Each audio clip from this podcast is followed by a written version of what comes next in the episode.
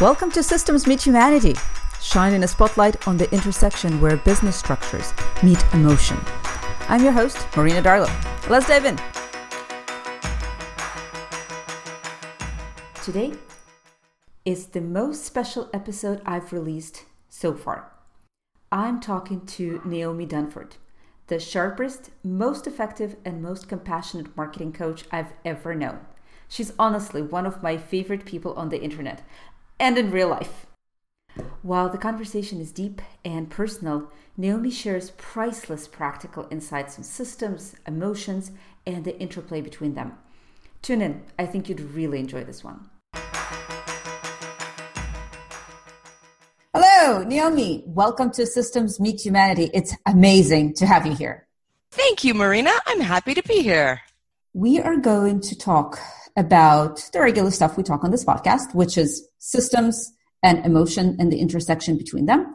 Okay. But beforehand, I want to tell my audience a little bit what's special about this episode.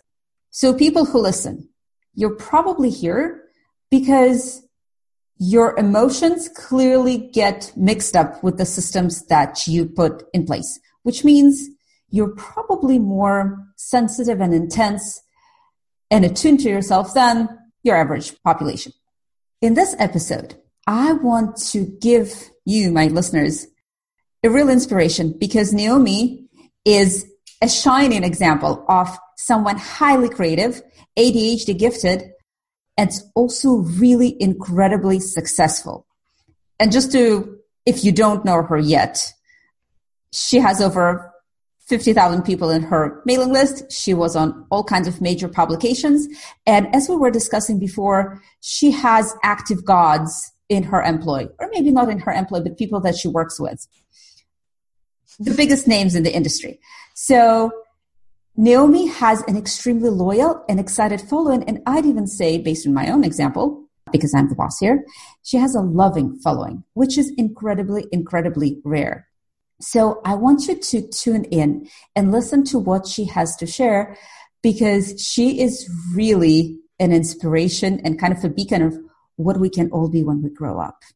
Naomi, are you blushing yet? I was just going to say, I'm so glad we're not doing this on video. I'm blushing so much.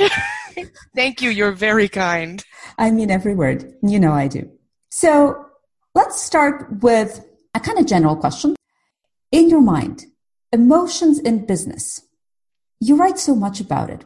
Can you kind of start when when they get in the way and on the other hand when the emotions propel us forward to grow the business? Mm. You're starting with a good question. I like that. Okay.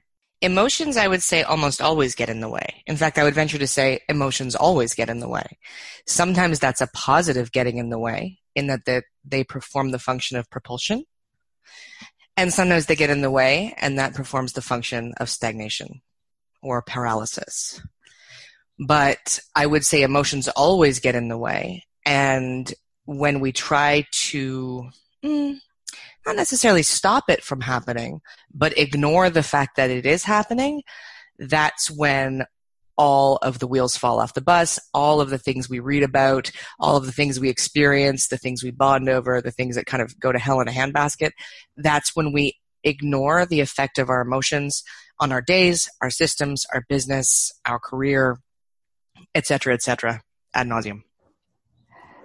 I agree this kind of reflects my own experience, which is why I ask the questions in the first place. And I can speak pretty, you know, confidently when my emotions got in the way. And usually in my case, it uh, resulted in paralysis. Can you think of your example, maybe your client's example, when emotions were negatively affecting your daily functions? I can tell you about that for today. actually, to be honest, today's been a pretty good day. Today's been a pretty good day. But the emotions that we experience, I'm assuming we're effectively talking to business owners here, right? Yes. We're not talking to, to people who work in, you know, pharmaceutical sales. When we run a business, we have none of the culturally created structures, feedback mechanisms, reward and punishment matrices that we have in virtually every other arena of life. And so at school, if you have a task to do, you have to write your geography essay, and you're feeling like an imposter, I'm sorry to hear that. write it.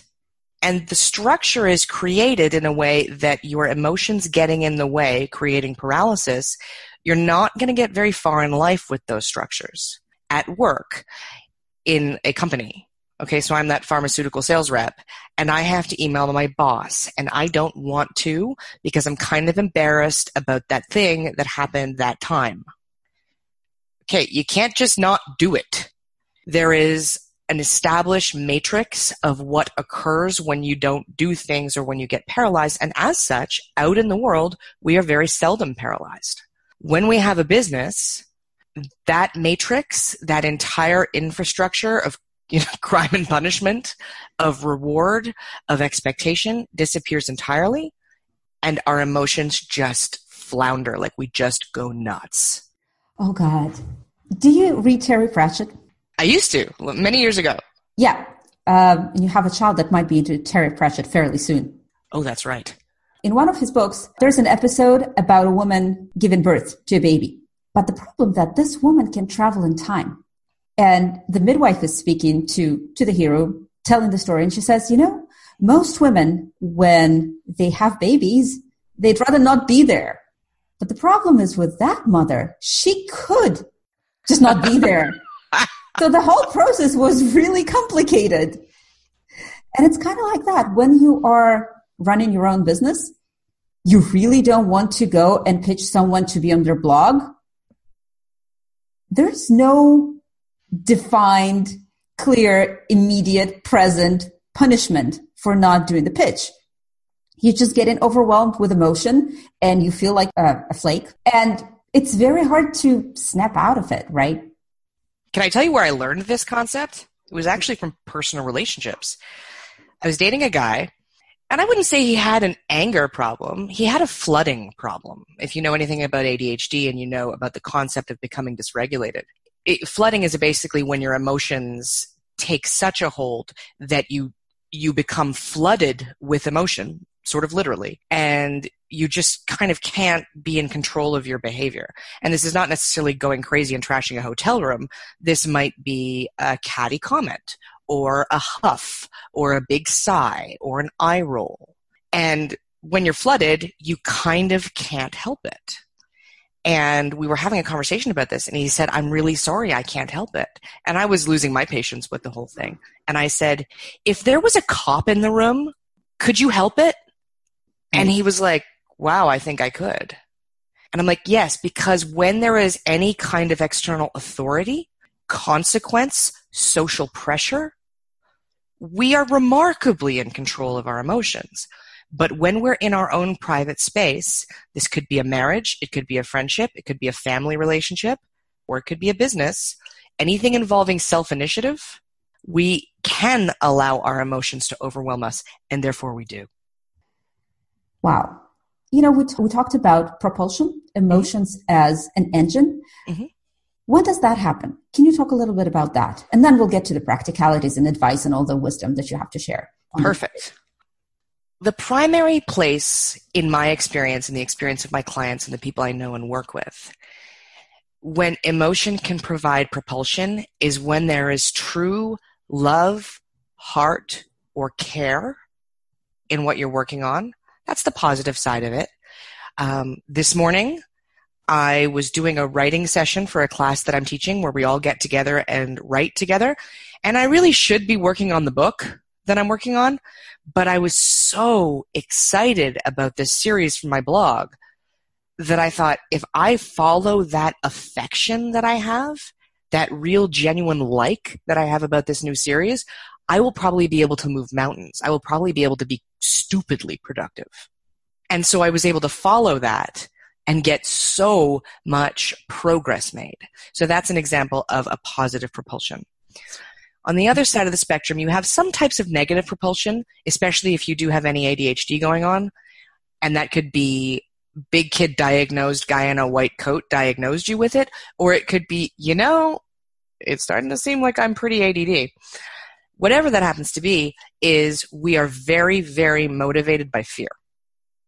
And so, fear of a deadline, fear of a certain type of negative consequence, but particularly anything crisis, urgency, anything that has us feeling that adrenaline, that has a very propulsive effect as well. And so, waiting to the last minute for the rest of the world, when they told us in high school, you shouldn't wait till the last minute. If you have ADD, actually, maybe you should, because that will actually activate your brain, flood you with the good brain alert types of adrenaline, and get you moving. And all of a sudden, you're like, holy cow, I wrote 4,200 words in 90 minutes. That's another place where it can propel as well, that fear of a deadline. So it can be positive or negative. Right. Yeah, I can relate. I can. I don't have ADD, but there are a few things as motivating as deadlines. I had a client who said it flat out when we were trying to kind of build a custom framework for him to work more productively. And he was like, I fooled all the coaches I ever worked with. I'm like, okay, what does work? A deadline. And that's it. That's the only thing that works. so in a sense, like sometimes you can impose fake deadlines on yourself. It, you have to be really good at self delusion for that. You I have, have never to- been able to make that work. I have heard that other people are masters at the craft. Doesn't work for me. Not even kind of. Yeah. Yeah. So speaking of make believe and crafts that people make for themselves to make them more productive, everybody needs a system for something. What do you need and use a system for? And of course, it could be more than one thing. Mm. Can you give me an example? Yeah. So, for instance, I have a system for planning my week because if I don't, the amount of open loops is so overwhelming to me. Like I get up Monday morning and if by Monday afternoon I don't know what I'm doing when in my week, I'm a wreck. I start thinking that I'm never going to make it and this business is going to fail and what I've been doing so far. And I'm starting to think about all my previous shortcomings. And all I need to do is just to sit down, make a list, plug stuff on the calendar, maybe answer a couple emails, and then I'm good. Then I'm able to take action. And I have a very clear set of steps that I need to go through. So this is an example of a system that I use to get emotions out of my way and actually become productive with my time and energy. Mm, okay, I like that. Well, I will tell you, I am far, far, far, far, far better at creating systems in my personal life than I am in my business. I have a lot of narratives around the fact that my business is very intuitive. And I have a lot of narratives around what we will often call whirlpools, whirlpools of creative energy. The idea that there are certain times when all of the planets are beautifully aligned and it is the perfect time to knock out a bunch of emails or the perfect time to write this essay. And those can be negative because sitting around waiting for those perfect times is not really great for productivity, but they can also be positive in that when you wait for systems to be or times to be conducive, you can eliminate all of the resistance. So it's a double edged sword. So I'm much, much more active and successful at making systems in my personal life. I can give examples about anything to do with what we might call like the basics of adult living, self care, um, putting makeup on, getting dressed, having a shower. As somebody with ADHD, those are actually really hard. And there was never really a memo given to me as a young person that those were not optional things. And that it didn't matter how I had this big story about how exhausting it was to put foundation on my face. Nobody cares. Put it on your face laundry. Laundry has been a constant system making process for me because for all of my adult life until a certain point, laundry was a constant surprise to me. The fact that you run out of socks? Yeah, basically. I would look in my sock drawer and be like, okay, I'm down to four pairs. And then the next day I'd be down to three. And the next day I'd be down to two. And the next day I'd be down to one. And then I'd go, huh, I don't have any socks. So then I would go through the natural process of rifling through the laundry pile to find the least dirty pair of socks. Do that for a couple of days. And then I would get to the point where really it must be done. And I would look at that very same pile that I had looked through, possibly even this morning, and go, holy crap, I really have to do laundry repeat weekly. so what did you end up putting a system in place to conquer your laundry? I did actually. I got rid of most of my clothes, which means that I now cannot go four weeks without laundry. So I realized that was a big weakness of mine. Knowing that I didn't actually have to do it made it impossible for it to be done. And I also got smaller laundry baskets. And it took time to get to the point where I realized that the floor beside the laundry basket was not an acceptable alternative. Uh, so that was another thing that I did. Another thing I did was I made it so that all of my clothes, with the tiniest amount of exceptions, can be washed on the same setting. That was a, a real bottleneck for me was, oh, but then I'm going to have to sort them. And oh, which ones are cold and which ones are hot and which ones are. I just started washing everything on the same setting. Oh, totally. Because that's like another barrier. Exactly. Whenever you have an extra step, you're like, uh, mm-hmm. eh. so I want to go back to the business side because I think you are doing it so well and in such kind of a unique way that we can all learn from this. So here's the thing. And it's a question I like to ask almost every interviewee that comes here. Can you tell us about a time when things got so out of hand, namely emotions ran so intense in your business that you finally decided to get some kind of a process in place or maybe outsource it the heck out. And how did you do it and what kind of difference did it make once you did have a working system? That's a beautiful question. I can easily answer that. Please. There was a time when I was receiving over a thousand emails a day. This was back when having a blog made you a very, very unique, cool, and famous person. wow. You've been so, doing it for a while, haven't you? Yeah, yeah, I have. And back then, that was pretty normal if you had a popular blog. It was an inund- it was it was an inundation. It was a landslide every day. Mm-hmm. And I reached the point. I keep in mind I would have been in my late twenties. I had a child who was under five, and I had no idea what I was doing. I didn't absolutely mean to create a business. I wasn't really very conscious about it. And so I found myself in a situation 100% of my own making and 0% of my own prediction. And we were getting an amount of email that is even now incomprehensible to me. It was just a completely different world back then. And I had tried hiring a virtual assistant with laughable results. And the less said about that, the better.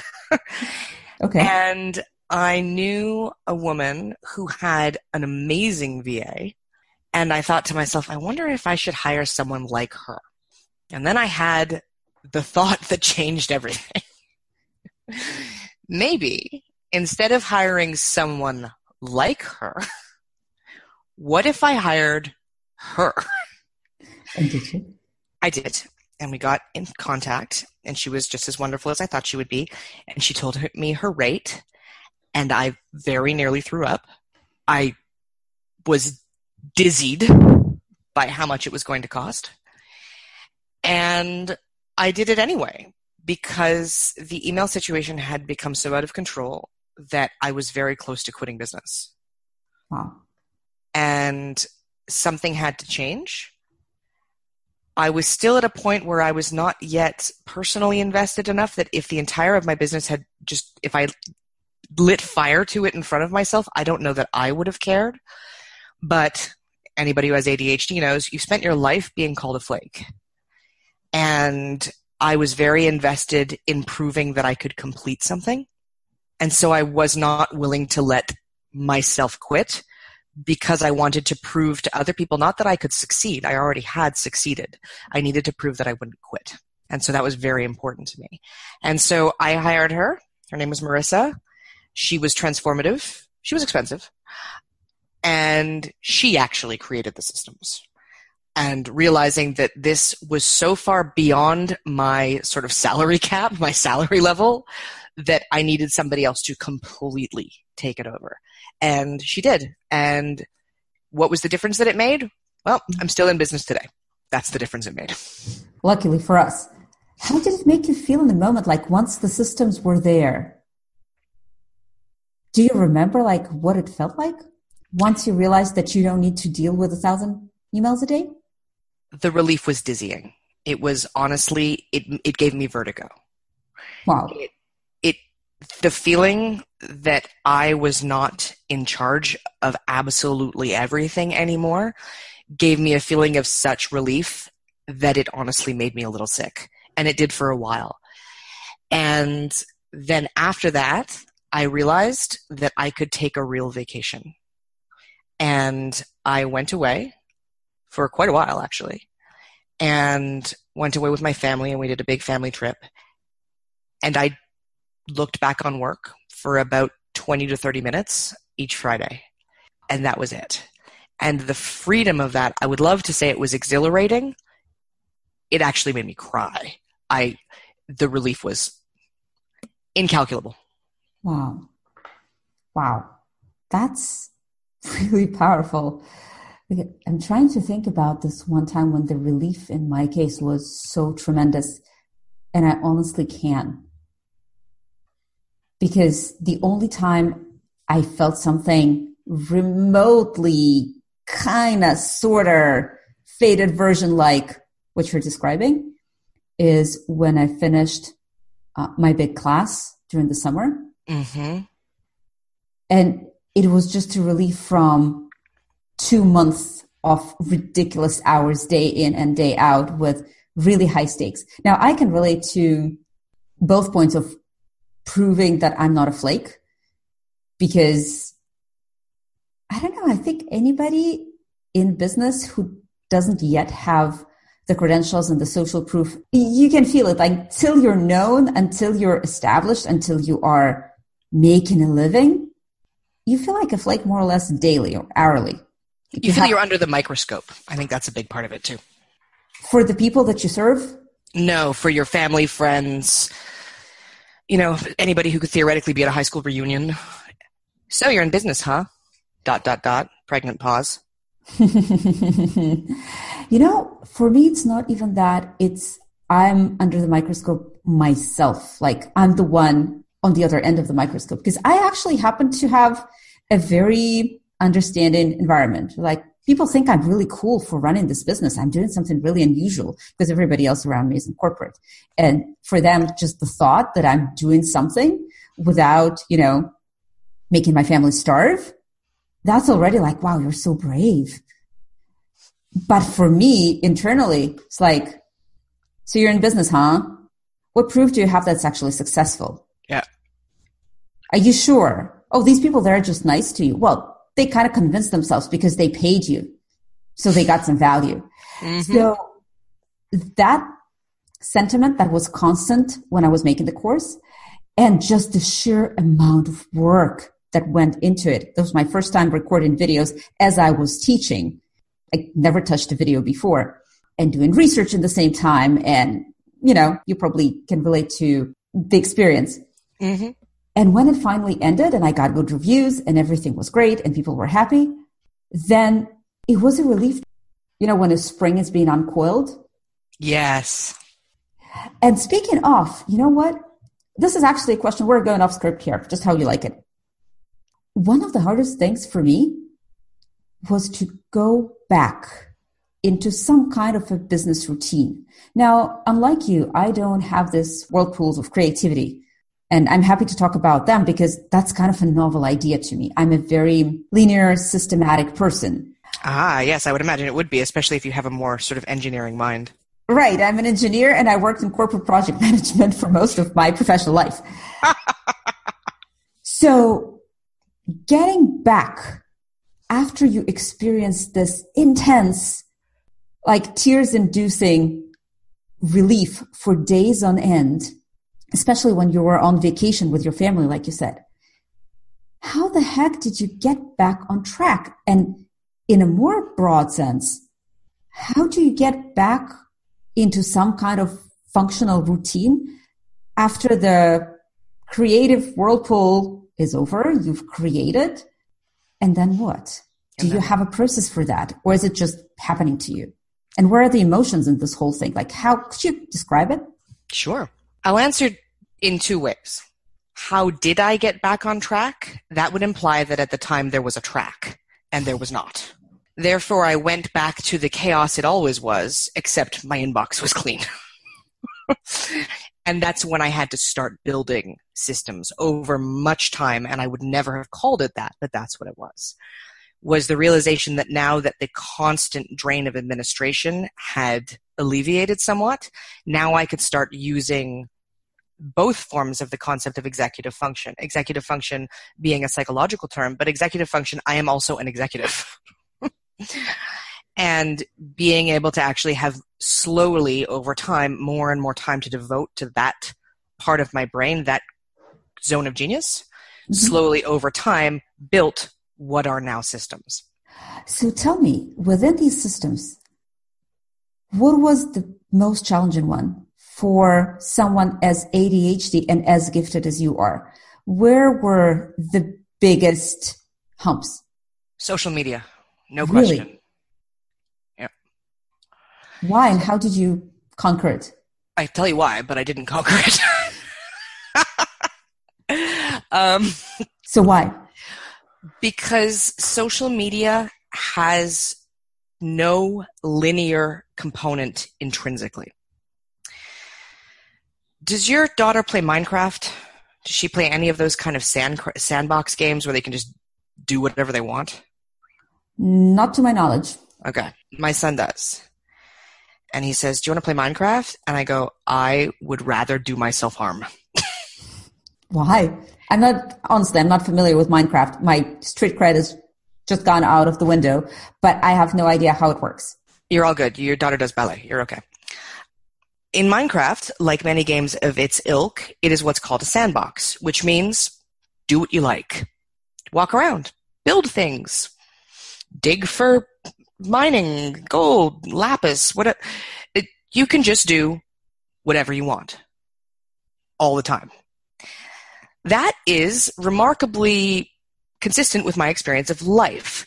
And on a level, it's hell because I don't know what the rules are. So if I'm going to do a launch, I did think to myself, I have really good launch systems in place. So when you first ask what systems do you have in place, I'm like, I don't know. but I'm like, no, I have I have really good launch systems. I know you do. Yeah, I didn't know I did.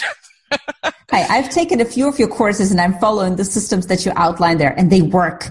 There you so go. Don't tell me you don't have systems. There you go.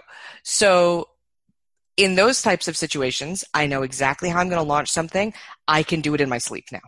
It, it's it is so easy. You could wake me up at four four o'clock in the morning and say, Naomi, I have a launch emergency. I need you to plan me a launch right now. I'd say, get me a coffee and a pen. We're good to go. Okay, because it is extremely linear.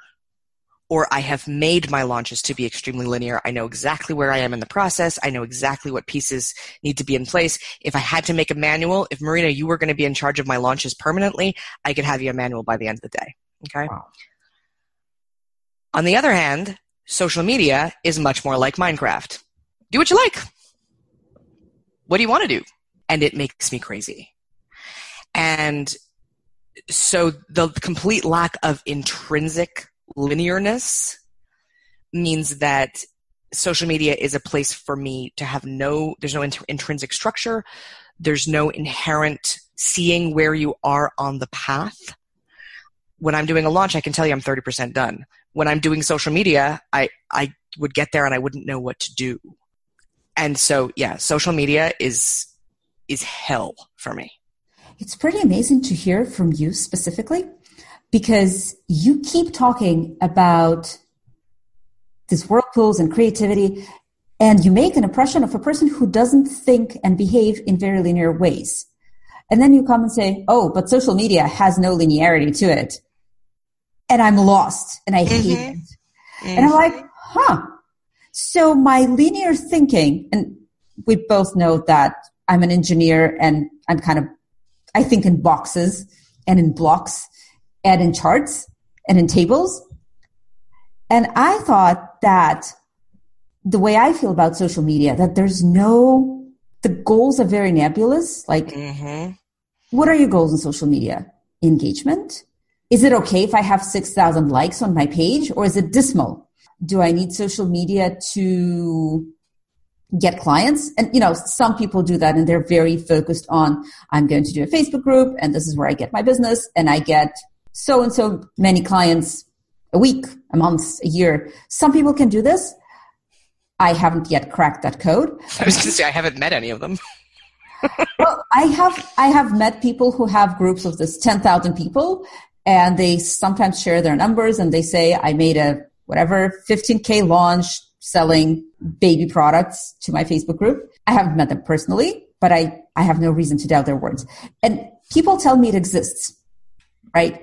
But for me, that's not what I do on social media, and I'm kind of never sure what kind of engagement is meaningful now, granted, I'm very much in the beginning of my of my road when it comes to Facebook, Twitter, and such like, and I'm still learning the ropes. And my social media engagement is social, as in this is where my friends live in closed groups where we share parenting advice and stuff like that. Mm-hmm. But I totally feel you because like there's blue ocean out there. I'm not sure what I'm supposed to do. Exactly.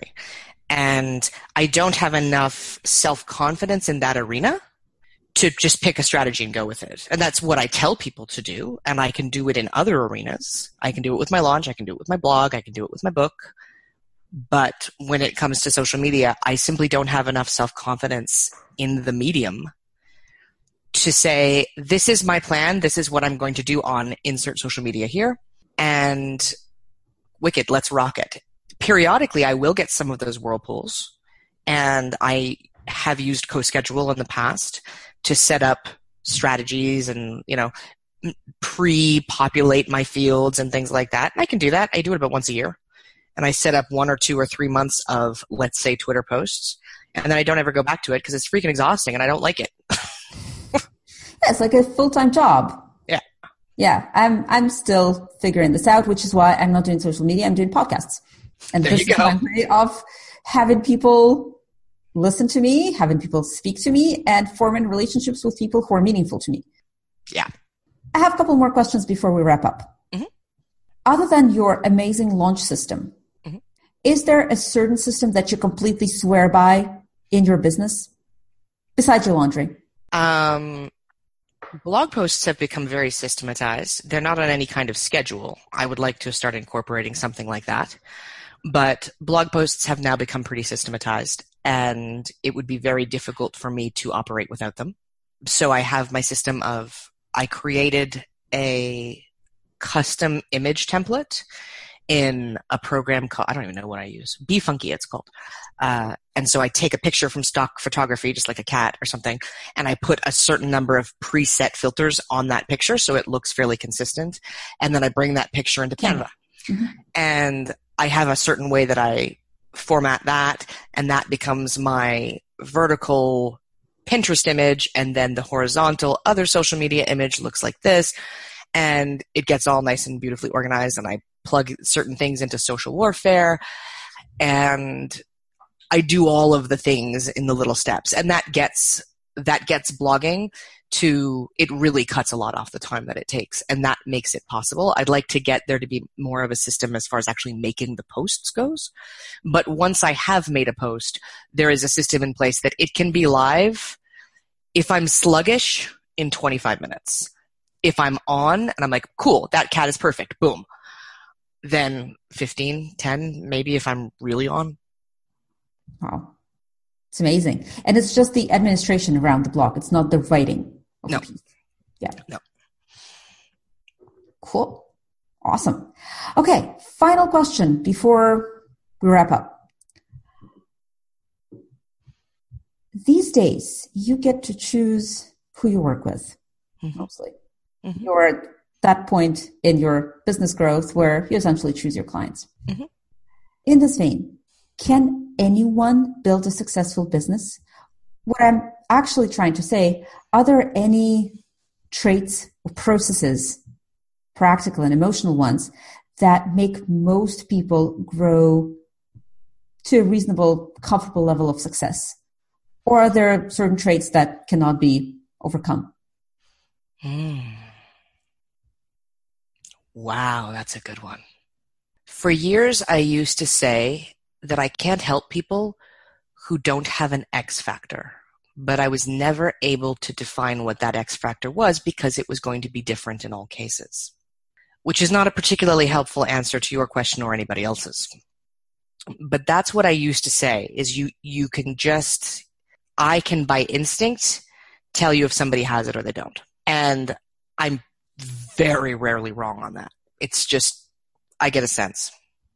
I think maybe that would be sort of like somebody in Hollywood who can tell when someone's going to be a star. They just they just know. Why do they know? Tough to say. Nowadays, I would say that it is a level of maturity, a specific type of maturity, awareness of your own quirks, but most important of all, it would be the maturity. How do I want to say this? To know that certain of your own weaknesses, peccadillos, um, resistance points must be overcome before you move forward. When someone has that maturity to know that this is not, oh man, thank God you're editing this thing afterwards. No, you're amazing. Thank you. I'm not going to edit out any of this because I really like I'm rapt here listening to your process. Okay. There's an ability to get over yourself. That if you have that, you really can't be stopped. You can be delayed, but you can't be stopped. And you can hear it in someone's voice. I used to do 30 minute intro calls, hopes and dreams, discovery calls to see whether someone was a good fit as a client and whether I was a good fit for them and those things like that. These are now sometimes running into an hour and a half, two hours, sometimes more than two hours because I'm rather fond of my track record.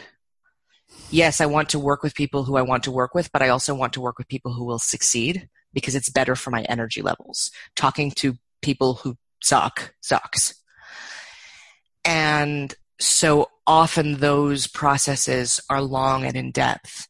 And I can get a sense by the end if someone is willing to get over themselves. Often people think, they'll say to me, I'm willing to do the work. And that's actually not what I'm looking for. I mean, that's a very good trait to have, as is brushing your teeth. But there's an ability to get over yourself and your story that creates unstoppable. Wow. I want to pause here to let it sink in.